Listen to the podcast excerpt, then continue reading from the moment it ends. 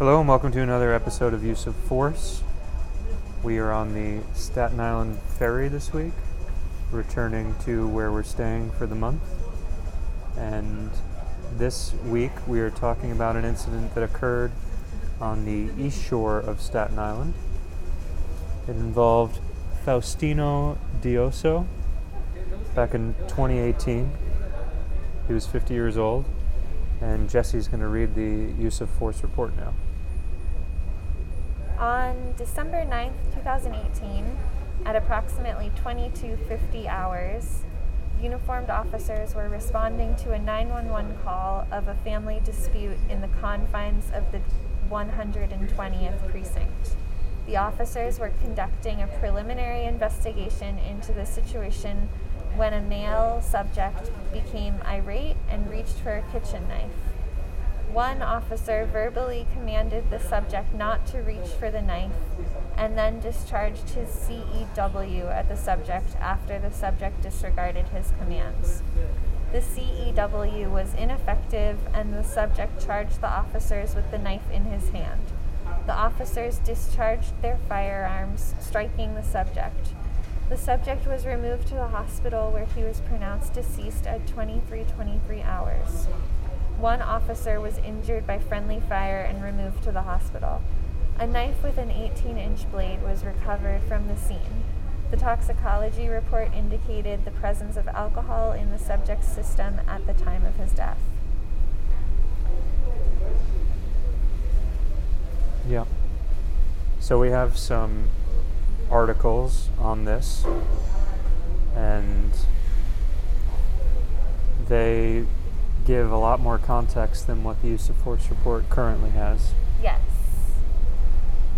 Yeah. So, one thing that stands out to me right away as a difference, or at least as something that gives a lot more information, is that the use of force report says that Faustino became irate and grabbed a kitchen knife and it sort of makes it sound as though it happened all in a quick flash. But the other articles that we found and read shared that he actually had been out with the officer, went back into his apartment, got a knife. It wasn't a kitchen knife, it was more like a gardening tool and then came back out and his wife was also there. Faustino passed by his wife and engaged with the officers at that point. So it wasn't simply like he grabbed a knife out of a knife holder, as it kind of makes it sound.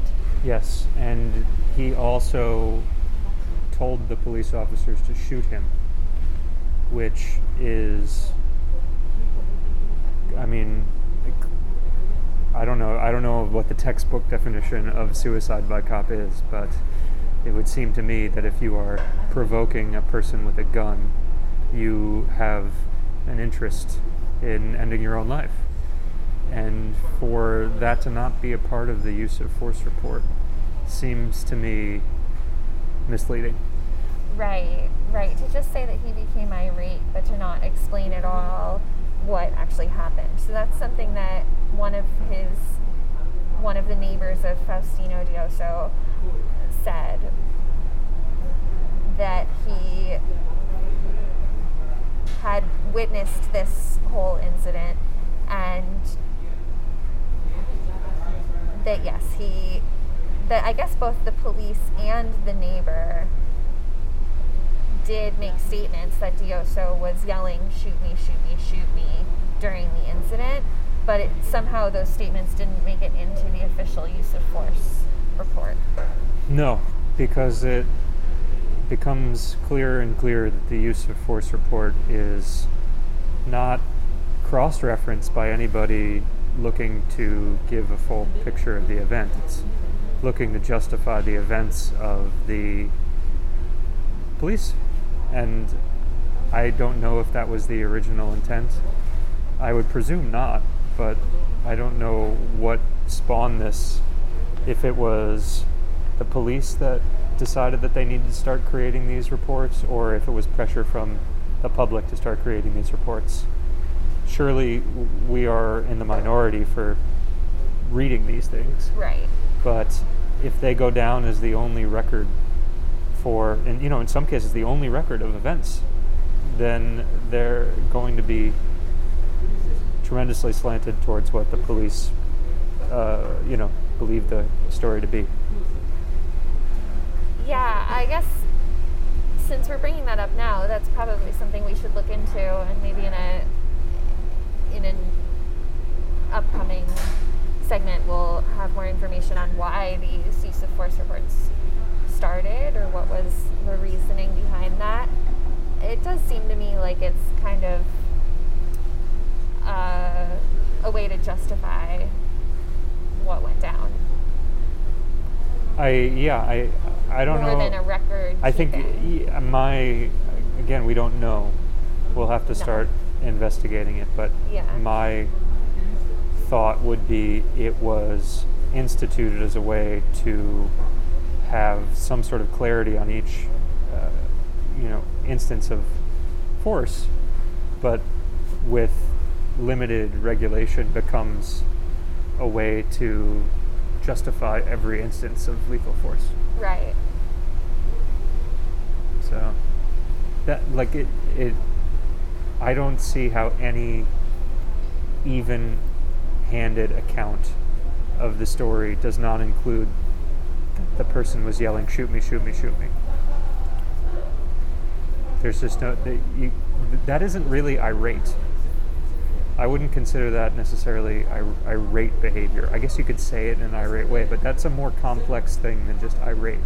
Yeah. I also think so. The neighbor said that he could smell the alcohol on Faustino while this was going on and after he had been shot.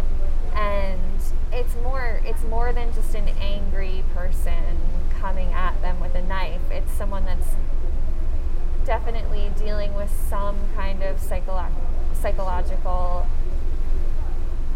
experience, whether it's because of the alcohol only or because of the alcohol plus whatever else is going on. I don't know. I can't speak to that. I don't think anyone can.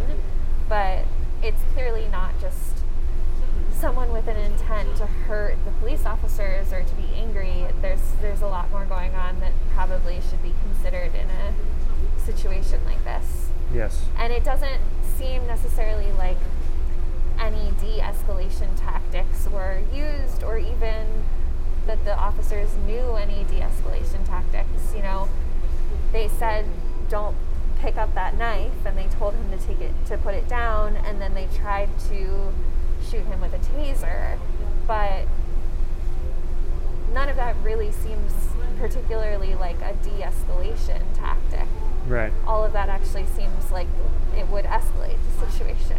Yeah. And so there was an officer that was shot during the altercation. Yeah, so the two police officers involved in this were Amir Polly and Salvatore Balistreri. Yeah.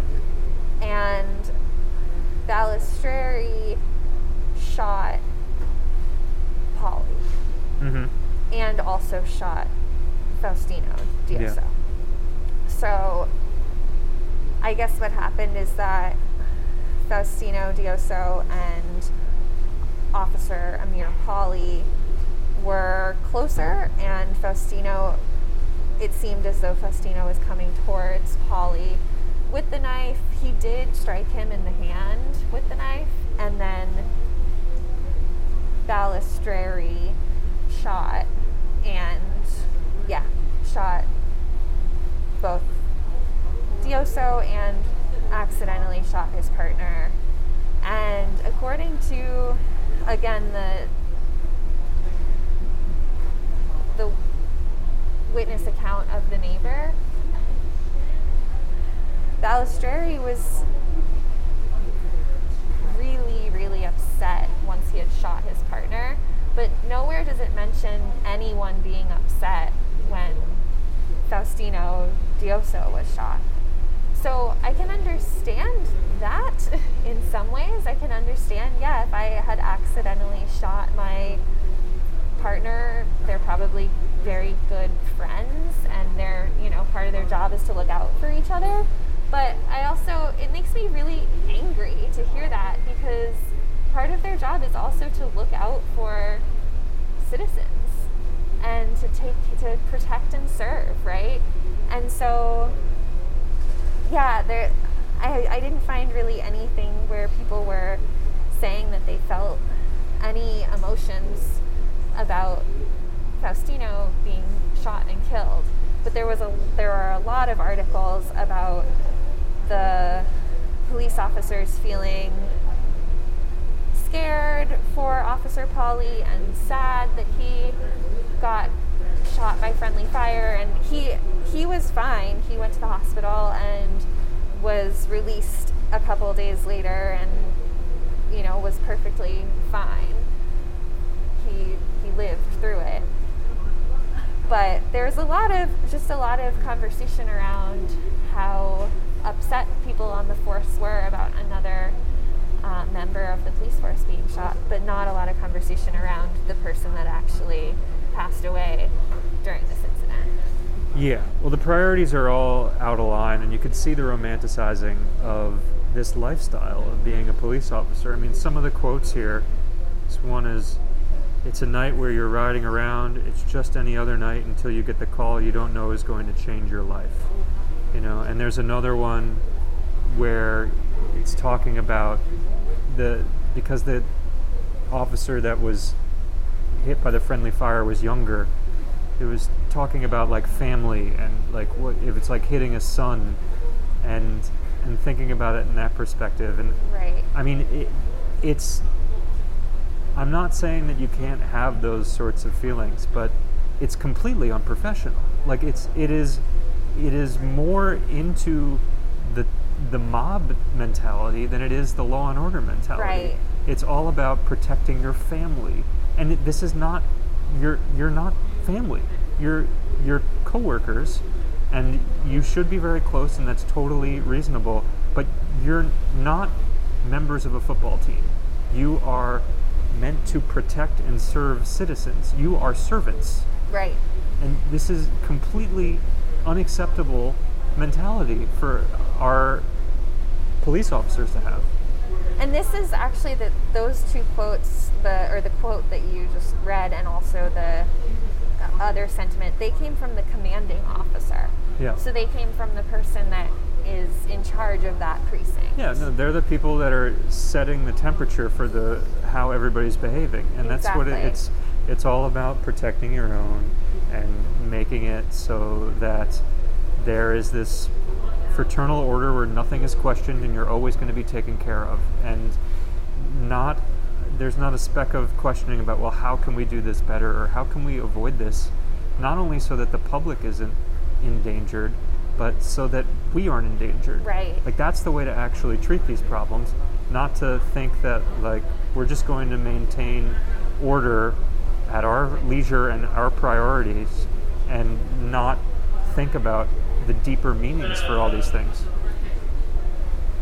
Right. I mean, I do think for a job like this, and really for any job, it is important to have some kind of community feeling, right? You do want to care about your coworkers. You do want to care about the people that you are spending your days with to some degree. It's nice to have a, a positive feeling towards each other. But I I also think that this takes it to such an extreme and it's so like you said unprofessional and Well, it's also it's also it- a way to uh, preempt any questions about behavior Right. because it becomes more about well, thank God this guy's okay, and it's like well, you shot somebody that was too drunk to know what they were doing. Right. And I think in our, I mean, it, this is a bigger problem with our society too, where you can actually, it is possible to feel both of those things. it doesn't have to be one or the other. You can feel, wow, thank God this guy's okay. You know, once he has his two weeks off after this incident, he's going to have to come in for a psych evaluation and he's going to have to face the consequences of what he did. I'm glad he's alive, but we also need to deal with this incident. This wasn't okay that someone was killed during this time Right. or whatever it is, you know, whatever it is, there's still, if there needs to be disciplinary consequences, then there need to be disciplinary consequences. Or if, you know, if things need to be resorted, then things need to be resorted. You can still have good feelings towards each other, but have also within that an understanding that you don't just get away with everything because you care about each other. Right. And to top it off, not only is it something that's permissible, but they received an award. Right. Yeah. So here's another, and we this happened a couple weeks ago when we spoke about Darius Kennedy, who was shot and killed in Times Square. Those cops received an award, and these cops also received an award this time. They got Cop of the Month awards, and you know their families were there to see them presented with these awards, and yeah, it really.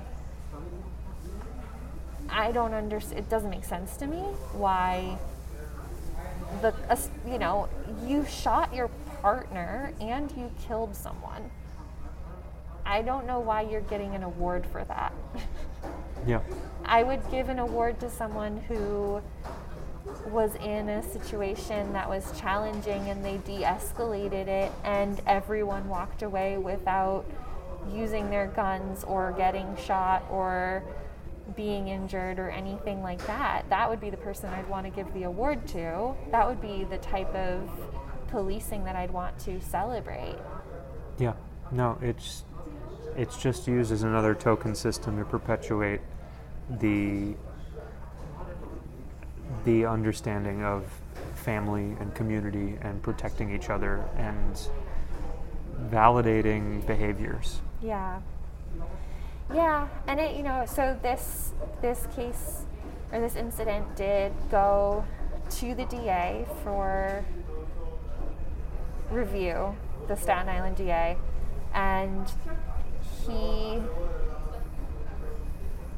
took about a year and a half to review it. So in the beginning of 2020, he said that you know all everyone from the police force acted according to NYPD policy, and he said that no charges should be brought against the officers. And then once that review came in, Faustino Dioso's wife did sue the NYPD. So that was just earlier this year. We'll see. We can we can follow this case and see if anything comes of that. Um, most past incidences that we've looked into would suggest that the way these things often go is that they sit around for a while before actually getting into any court or in front of any judge and then ultimately high majority of the time they don't nothing really happens. But you know the the energy around these things is is starting to change and and maybe maybe at least there'll be some kind of conversation with Faustino's wife and and the legal system. Yeah. So that's it for this week. If you know anything more about this case or would like to discuss it more with us, as always, please reach out. We're always interested to talk more. But until next time, thanks for listening. Bye. Bye.